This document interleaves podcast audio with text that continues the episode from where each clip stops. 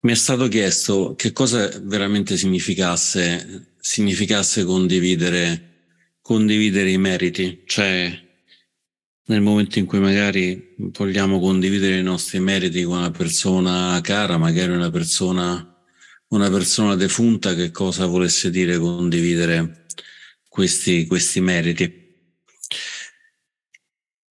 Questa della condivisione dei meriti sembra una cosa estremamente, estremamente esoterica nel, nella nostra vita perché sembra quasi una cosa magica, come se noi prendessimo una qualche cosa e con una bacchetta magica e con una bacchetta magica potessimo, potessimo trasferirla, trasferirla all'esterno.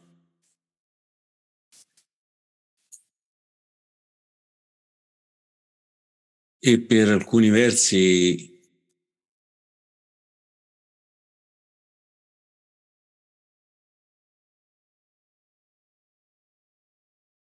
Innanzitutto che cosa intendiamo quando, quando parliamo di, di, meriti? Il Buddha ha descritto più volte che i meriti si possono dividere in tre, in tre grandi, in grandi categorie. I meriti che di, derivano dal dare, dalla generosità, i meriti che derivano dalla buona pratica etica e i meriti che derivano invece dalla bhavana, dalla parte di meditazione, dalla pratica meditativa. E ci sono dei sutta in cui il Buddha fa un po' tutte le combinazioni. Dice colui che ha una pratica della generosità limitata, una pratica della generosità limitata e non fa altro, rinascerà in modo, in modo probabilmente una vita sfavorevole Mm, una vita umana sfavorevole, che comunque già qualcosa. Chi invece pratica la pratica della generosità a livello più alto, ma senza praticare anche la, lo sviluppo del, dell'etica, della, della sila, andrà un po' meglio e così via con tutte le combinazioni, finché non avremo chi pratica la generosità in modo superiore con anche la pratica la pratica etica a livello superiore e così via, ma sempre senza praticare la parte della meditazione.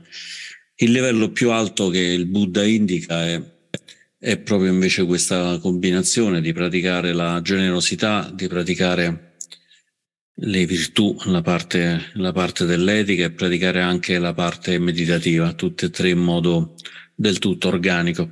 E se andiamo a vedere questo non è nient'altro che che la pratica dell'ottuplice, dell'ottuplice sentiero, dove abbiamo una parte di saggezza che è quella di avere una retta visione, una retta intenzione, che poi è seguita da tutta una serie di, di aspetti che sono legati invece all'etica, come la retta parola, la retta azione, il retto sostentamento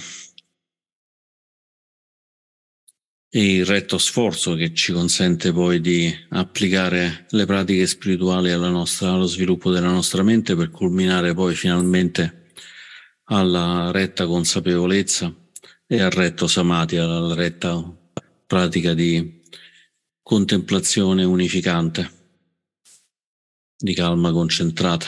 Samadhi è una parola un po' difficile da dire nelle lingue occidentali. Il Buddha ha anche insegnato che questa pratica della, della, della donazione è un buon punto di, di, ingresso nella pratica del Buddha, del Buddha Dharma. E quindi consigliava ai monaci quando andavano a insegnare a persone che non conoscevano nulla del Buddha Dharma di iniziare proprio da questa parte della, della generosità. E la pratica della generosità era, se vogliamo, ancora più significativa per le persone del periodo del Buddha, perché adesso viviamo in un momento di grande benessere rispetto a, a tutti quanti i secoli, i secoli passati. Se pensiamo anche, anche le persone più povere in questo momento sono decisamente meno povere di quanto non lo fossero qualche, qualche centinaio d'anni fa. Qualche anno fa sono andato in visita a, al castello di Sissi a, a Vienna, la principessa Sissi, la figlia dell'imperatore dell'impero austro-ungarico, che era in quel momento probabilmente la persona più potente, più potente della terra. E una cosa che mi colpì molto di, della visita di questo, di questo castello era la stanza dove viveva l'imperatore, che era una stanzetta piccola con un letto di legno anche abbastanza piccolo, decisamente scomodo, non penso che avrebbe fatto appassionare nessuno né la stanza né tantomeno quel letto così scomodo, addirittura senza bagno c'era un bagnetto piccolo messo in tutta in tutt'altra sezione della, diciamo, di questa enorme magione. È chiaro che oltre a questo c'erano saloni enormi per ballare e così via, ma in realtà la vita privata dell'imperatore era una vita estremamente semplice. E noi siamo passati invece ormai a fare una vita spesso anche superiore a quella che era la vita dell'imperatore, almeno nella vita quotidiana. Abbiamo letti decisamente più comodi, magari anche delle stanze da letto più, più accoglienti di quella che non aveva questo signore, che era la persona più importante politicamente parlando del, del mondo.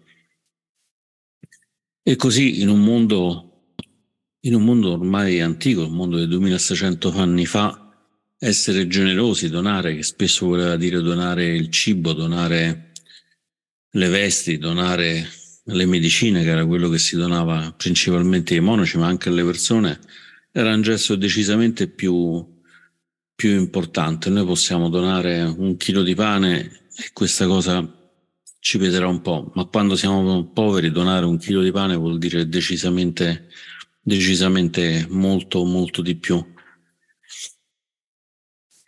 Il Buddha diceva, cominciamo dalla pratica della generosità, che non è soltanto la generosità di dare qualcosa fisico, ma anche la generosità di ascoltare, di poter condividere qualche cosa. Tant'è che poi nelle, nelle pratiche dei Americhi c'è anche la, l'atto di generosità, ad esempio, di offrire, di offrire il Dharma offrire il Dharma è considerato uno degli atti, degli atti meritevoli, degli atti che generano meriti. La pratica della generosità e così come tutti gli altri meriti hanno un effetto particolarmente importante che è quello di contribuire ad allinearci al Dharma. Al Dharma non è ancora il Dharma in sé, ma è sicuramente un buon modo per per abituarci al Dharma.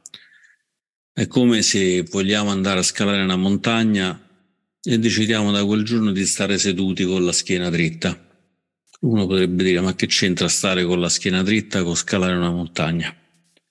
Beh, sicuramente una schiena ben allineata è più utile per scalare che una schiena gobba, tutta storta, tutta mal ridotta. Quindi anche questa semplice pratica di, di stare dritti già, già ci consente di fare questa operazione. Così come magari portare le buste della spesa fra le mani anziché metterle subito in macchina e andare comodamente, ci può avvicinare ad scalare la montagna perché portando le buste delle mani le dita diventeranno più forti e sarà più facile scalare. Sembrano tutte sciocchezze, sembrano tutte sciocchezze, ma poi andiamo a scoprire che chi effettivamente va a fare grandi operazioni di, di scalata e così via spesso fa proprio esercizi di, di questo genere. Io adesso ho smesso di arrampicare, per tanti anni ho fatto sia alpinismo che free climbing e una delle pratiche che facevo, ad esempio, era andando in giro con la borsa del computer di portarla con un dito solo un paio di minuti per ogni dito. Il computer all'epoca pesavano tonnellate, quindi più di un paio di minuti non mi riusciva. Portavo la borsa con un dito, dopo un po' cambiavo, dopo un po' cambiavo. Facendola per mesi, per anni, questa cosa qui alla fine il grip della mano diventa decisamente forte e quindi si può scalare decisamente meglio. La pratica del Dharma non è molto diversa dall'addestrarsi per fare una scalata o addestrarsi per, per fare una corsa. O magari per imparare a dipingere e così via. È una pratica che va consolidata momento, momento per momento. E questo consolidamento passa proprio applicando i principi del retto sforzo, da un lato nel, nel far diminuire le cose non salutari e da un lato invece nel far aumentare le cose salutari. Ognuno di questi è diviso in due. Da una parte vogliamo evitare che le cose non salutari che non sono presenti tornino e da un altro lato invece vogliamo far sì che le cose salutari che sono già presenti rimangono, rimangono nella nostra mente. Donare, donare con, con il cuore, non con la grettitudine di donare perché questo ci avvicinerà di un millimetro al, al nirvana, ma donare perché sentiamo che c'è una bella sensazione di, di quiete, di quiete interiore nel momento della donazione. È come portare le buste della spesa è come portare la borsa del computer. È una pratica che ci permette pian piano di rafforzare, rafforzare diciamo, il, nostro, il nostro cuore. E così anche come tutte quante le altre pratiche di, che, portano, che portano meriti. Donare in modo superiore, dice il Buddha, ma donare in modo superiore vuol dire dare, dare anche completamente se stessi, ma come si dice in un, in un koan giapponese, bisogna donare come di notte si muove il cuscino al buio.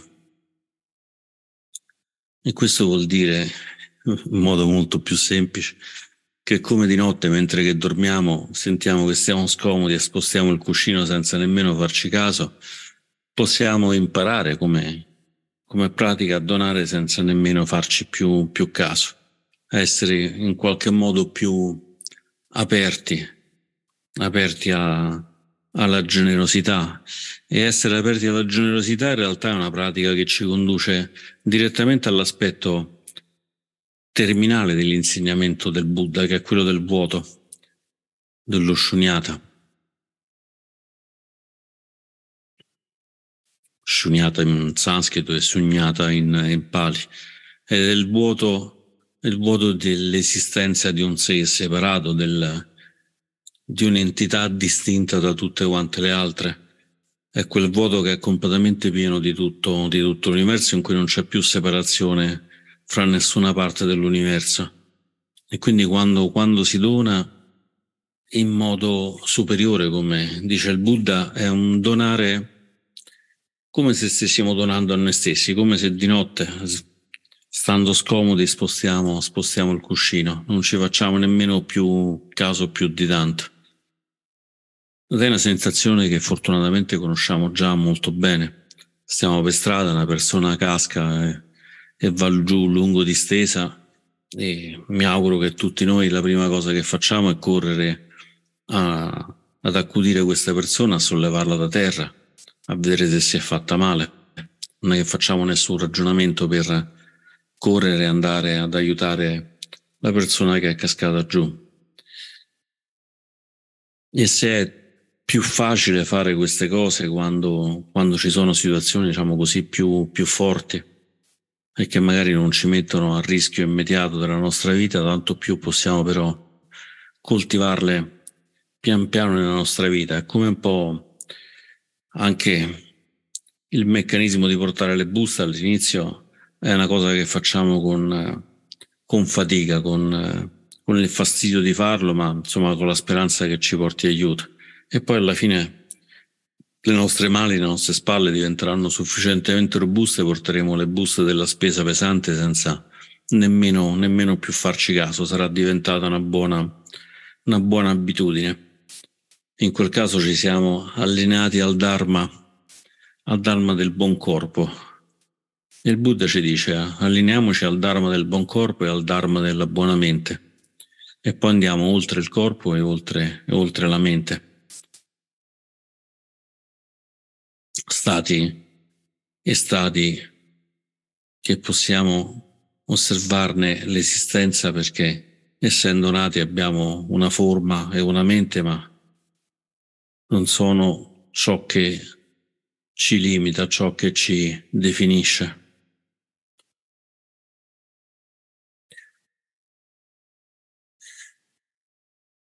Allo stesso modo ovviamente praticare praticare gli aspetti etici, praticare una buona vita armonica in cui pratichiamo astenendoci dall'uccidere, da utilizzare la parola in modo aggressivo, dal mentire, dal prendere le cose che non ci sono state donate liberamente. Ci asteniamo dalle scorrette pratiche sessuali o dall'assumere sostanze come gli alcol o le droghe che ci riducono la consapevolezza. Sono tutte quante forme che sono forme che portano agio e benessere a noi e portano agio e benessere e sicurezza a tutti gli esseri con cui entriamo in contatto. Anche qui la pratica di, di queste cose porta sì meriti, ma porta meriti perché ci sta allineando sempre di più, sempre di più al, al Buddha Dharma, sempre di più a riconoscere che non c'è differenza tra noi e gli altri, che non c'è in realtà né un noi né gli altri. Quando pensiamo ai mistici, pensiamo sempre a persone che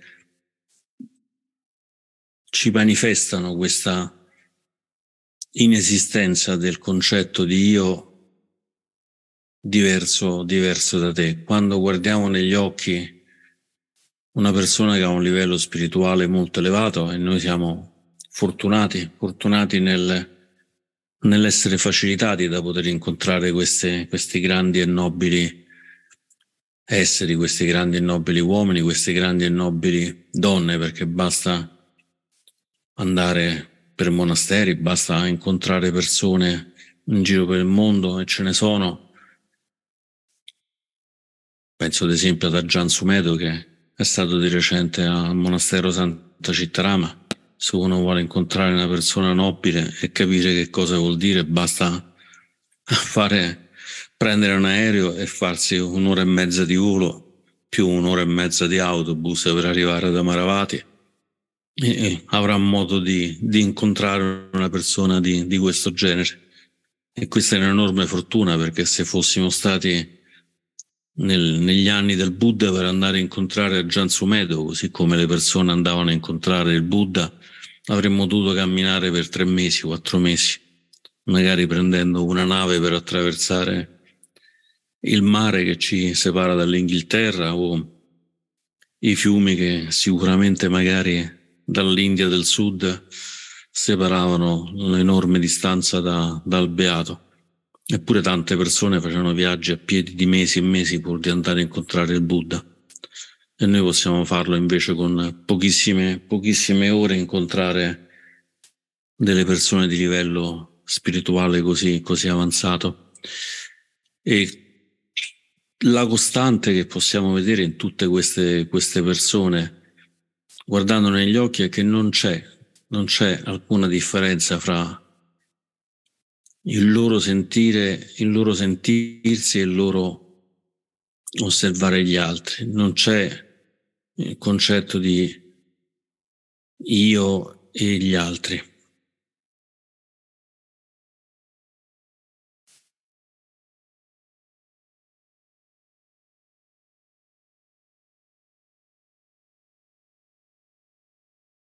Una parte essenziale della pratica è lo smontare, smontare questa costruzione continua che facciamo dell'universo, che facciamo dell'universo. Incontriamo una persona e costruiamo l'immagine di quella persona come migliore di noi, peggiore di noi, uguale a noi, anche se magari la conosciamo poco. E quindi ci relazioniamo a questa persona non più con la persona che realmente è, ma con la persona che abbiamo costruito interiormente. E questo è molto vero per le persone che incontriamo senza conoscere, ma diventa drammaticamente vero con le persone che conosciamo meglio, in particolare i nostri cari, in cui gli costruiamo un'immagine di aggressione, di troppa bontà, eccessiva bontà, un'immagine di persona rompiscatole, una persona che vuole farsi troppo gli affari nostri e così via, tutte le costruzioni che penso che conosciamo, conosciamo molto bene. Anche lì il Buddha ci dice attenzione perché questa idea che noi possiamo dire di un'altra persona che questa persona è migliore di noi è fondamentalmente sbagliata, è fondamentalmente un modo per allontanarci dal Dharma. Allora verrebbe da pensare che il Buddha in qualche modo si sentisse migliore di tutto, di tutto l'universo. E poi ci dice però pure attenzione perché non dobbiamo nemmeno pensare che sentirci migliori o peggiori di un'altra persona questo ci porti, ci porti avanti nella pratica del, del Dharma. E addirittura sconfessa anche l'idea di sentirci tutti uguali, tutti ugualmente simili. Tant'è che il Buddha dice sentirsi migliori, sentirsi peggiori, sentirsi uguali sono tre cose che non vanno, non vanno bene. E qua sembra un po' quasi un koan zen perché verrebbe da dire ma se io non sono migliore forse sarò peggiore, se non sono peggiore forse sarò migliore. E se non sono né migliore né peggiore allora necessariamente sarò uguale a quell'altra persona perché il Buddha mi dice di, di non, che non valgono nessuna di tutte e tre. E il Buddha qua in realtà sta giocando su, su una questione metodologica di fondo, che è quella di dire serve di compararci, serve di sentirci separati quel tanto, quel tanto che possiamo essere in un qualche modo discriminatori possiamo dire, vedi, questa persona sta dicendo delle cose sbagliate, io sono meglio, oppure vedi, questa persona dice delle cose che io sono talmente stupido che non riuscirò mai a dire e sono veramente peggio di lui. Oppure questa persona, questa persona che magari gli altri considerano chissà quanto positiva, chissà quanto negativa, è uguale a me. Il Buddha dice lascia perdere tutte queste sciocchezze tutta roba che non serve a niente, che ti allontana dal vero, dal vero Dharma. Il vero Dharma che poi alla fine è sempre soltanto una cosa sola, è la percezione diretta del vuoto, del vuoto in cui non c'è, non c'è separazione. Se non c'è separazione, come facciamo a dire che qualcosa è meglio, qualcosa è peggio, qualcosa è uguale? Uguale rispetto a che? Dov'è la nostra parte che deve essere migliore o peggiore o uguale a che cos'altro, quale altra parte? C'è una vera differenza? C'è una vera sostanza, una vera esistenza di quello che io penso di essere me stesso? Il Buddha ci dice che in realtà tutte queste sono, sono costruzioni, sono costruzioni basate sull'ignoranza, in cui andiamo a costruire nostro fantastico sé e dal nostro fantastico sé poi ci mettiamo tutti quanti questi, questi puntelli e praticare tutte quante queste, queste apparentemente semplici componenti della vita, della vita etica, quelli che sono i cinque precetti che possiamo approfondire. Il Buddha ci dice che servono ad ammorbidire. Ammorbidire perché innanzitutto diamo sicurezza agli altri rispetto a noi se non uccidiamo le persone saranno più tranquille, se non mentiamo le persone saranno più serene nell'ascoltarci sapendo che non andiamo a raccontare bugie o fandoni o pettegolezzi sulle altre persone. E così con tutti quanti gli altri, gli altri aspetti che abbiamo, che abbiamo nominato non, non assumendo sostanze intossicanti non riduciamo la consapevolezza e non rischiamo di colpire, uccidere, mettere sotto qualcuno con l'automobile perché siamo in quel momento inconsapevoli. Stiamo in un qualche modo salvaguardando gli altri, stiamo anche salvaguardando noi stessi. Molte persone sono in carcere per aver commesso delle cose incredibilmente nefaste in un singolo momento di perdita di lucidità, non necessariamente per sostanze intossicanti, ma magari per rabbia o proprio per aver spento completamente la mente, essere partati, passati in una modalità completamente distruttiva. In un attimo si può uccidere una figlia, in un attimo si può salire con una macchina su un marciapiede sterminando l'intera famiglia e poi si passerà il resto della vita distrutti dai rimorsi di, di quell'attimo in cui si è fatto qualcosa che non col senno di poi non si sarebbe mai voluto fare. Il Buddha ci dice quest'attimo può capitare, può capitare in una mente non addestrata, in una mente che non segue il Dharma e allora è meglio mettersi al riparo, una buona forma di difesa. E quale forma di difesa però diventa una forma di un'apertura, di apertura del cuore verso gli altri. E quindi tutto quanto questo genererà assolutamente meriti, così come genera meriti donare, donare con, con tutto il cuore, donare anche un pochino, anche un po' di più, sempre di più, fino a donare completamente se stessi, genera meriti anche rispetto alla pratica delle regole etiche, della virtù, di Sila porta meriti.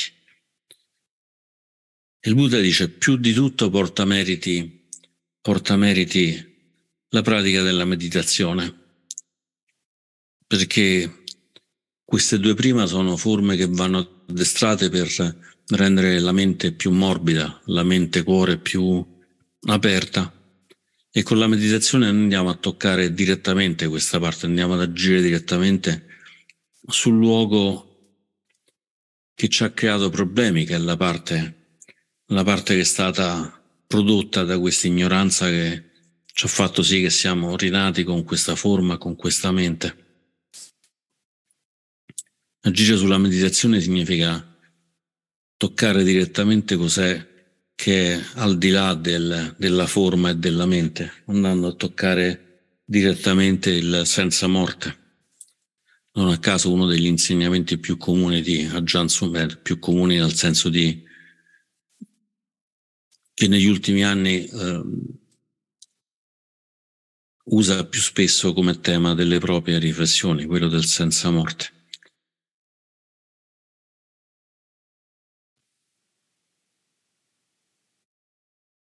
E quindi la meditazione è sicuramente il livello più, più importante della pratica della pratica dei meriti.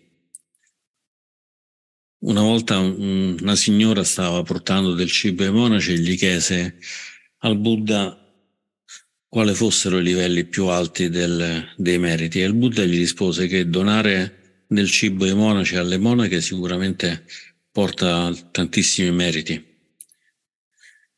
Costruire un monastero porta ancora più meriti. Il Buddha poi aggiunse, porta ancora più meriti un istante in cui si è toccata a Nietzsche, si è toccato questo senso di continuo, di continuo cambiamento. Quindi più che costruire un monastero, mezzo secondo, mezzo secondo di Aniccia, di uno stato di vera comprensione che tutto è impermanente, che tutto cambia, tutto ciò che è nato è destinato a cambiare e poi a distruggersi. È ancora più, più importante, è ancora più importante. Il che è anche particolarmente interessante perché se pensiamo che i monaci, insomma, vivevano e vivono di, di donazioni, di dana, che il Buddha dicesse sì, tutte queste cose sono importanti, ma ancora più importante è la tua pratica diretta, è veramente è veramente significativo, significativo perché dice va bene, porta anche del cibo, ma lavora, lavora su di te che è ancora più, più importante. A Giambo di Pala, questa grande monaca che ad Amaravati dice che il miglior regalo che un discepolo può fare al proprio maestro è quello di fare una buona pratica. E non è molto, molto lontano da quello che rispose il beato a questa, questa signora che evidentemente stava ai piedi del Buddha come noi possiamo stare oggi ai piedi di Aggiambo di Pala. E tutte queste pratiche noi possiamo donarle, possiamo condividerle, possiamo condividerle con, con altre persone che sono viventi, che sono esseri viventi, non soltanto persone. Ad esempio possiamo condividere i meriti della nostra meditazione che abbiamo fatto poco fa con, con, con delle altre persone, come si dice nel Metta Sutta, visibili e invisibili, sia che le vediamo sia che non le vediamo. E questo vuol dire anche condividere i meriti anche con, con i defunti, con i defunti che magari adesso sono rinati sotto una qualche, una qualche forma. E qui torniamo al busillis iniziale, ma che vuol dire condividere questi meriti? In che modo io posso condividere questi meriti?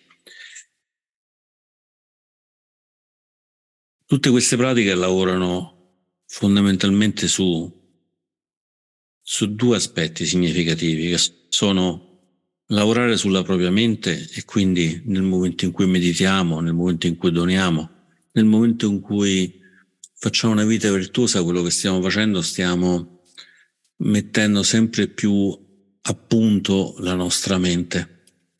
E poi il secondo livello, che non c'è una vera distanza fra noi e tutto il resto del mondo, perché in realtà non c'è una parte nostra separata da quello che è il mondo. Nel momento in cui andiamo a parlare di questo aggregato, di questo aggregato di forma, sensazione, percezione,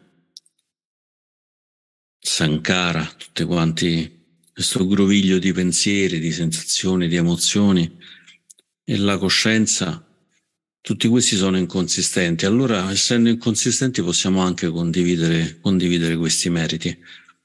E condividere questi meriti non li riduce di, di nulla, anzi, aumenta ancora perché la condivisione dei meriti è in se stessa una forma di ottenimento di, di meriti perché è una forma di generosità. E quindi questa cosa vuol dire che come noi praticando i meriti affiniamo la nostra mente, la sintonizziamo sul, sul Dharma, condividendo questi, questi meriti stiamo cercando di sintonizzare anche, anche il resto del mondo, anche il resto del mondo e quindi possiamo condividere i meriti con una persona, ma possiamo condividerli anche con, con tutti gli esseri. Questo non vuol dire che si sposta qualcosa di fisico, ma che siamo noi che ci espandiamo andando a toccare, andando a toccare altro, altro da noi, che però altro da noi è già una costruzione perché c'è un noi e c'è un altro. E che in realtà stiamo dicendo questi meriti, questa, questo affinamento col Dharma è tale perché tutto è Dharma, tutto è Dharma, quindi condividere i meriti significa riconoscere che siamo completamente immersi nel Dharma. E questo porta un beneficio enorme a noi e porta un beneficio a tutti gli esseri. E quindi anche se non c'è uno spostamento fisico, una transazione monetaria, condividere i meriti a tutti questi magnifici effetti. Ed è per questo che noi tipicamente alla fine della pratica possiamo, almeno possiamo essere invitati a farlo, a condividere la nostra pratica con tutti gli esseri. Se vogliamo possiamo condividerla con i nostri cari, con i nostri cari defunti. Possiamo condividerla con tutti i defunti, con tutti i cari di tutte le persone del mondo. E possiamo addirittura espanderla a tutti, a tutti gli esseri senzienti, sia quelli che vediamo che quelli che non, che non vediamo. E proprio condividendo i meriti di questa nostra pratica comune a tutti gli esseri, penso che possiamo provare un, un attimo, un attimo solo a sentire come questa condivisione ci, ci fa stare meglio, ci fa stare più armonici, più, più sereni. E con questo concludo le mie riflessioni di oggi. Grazie.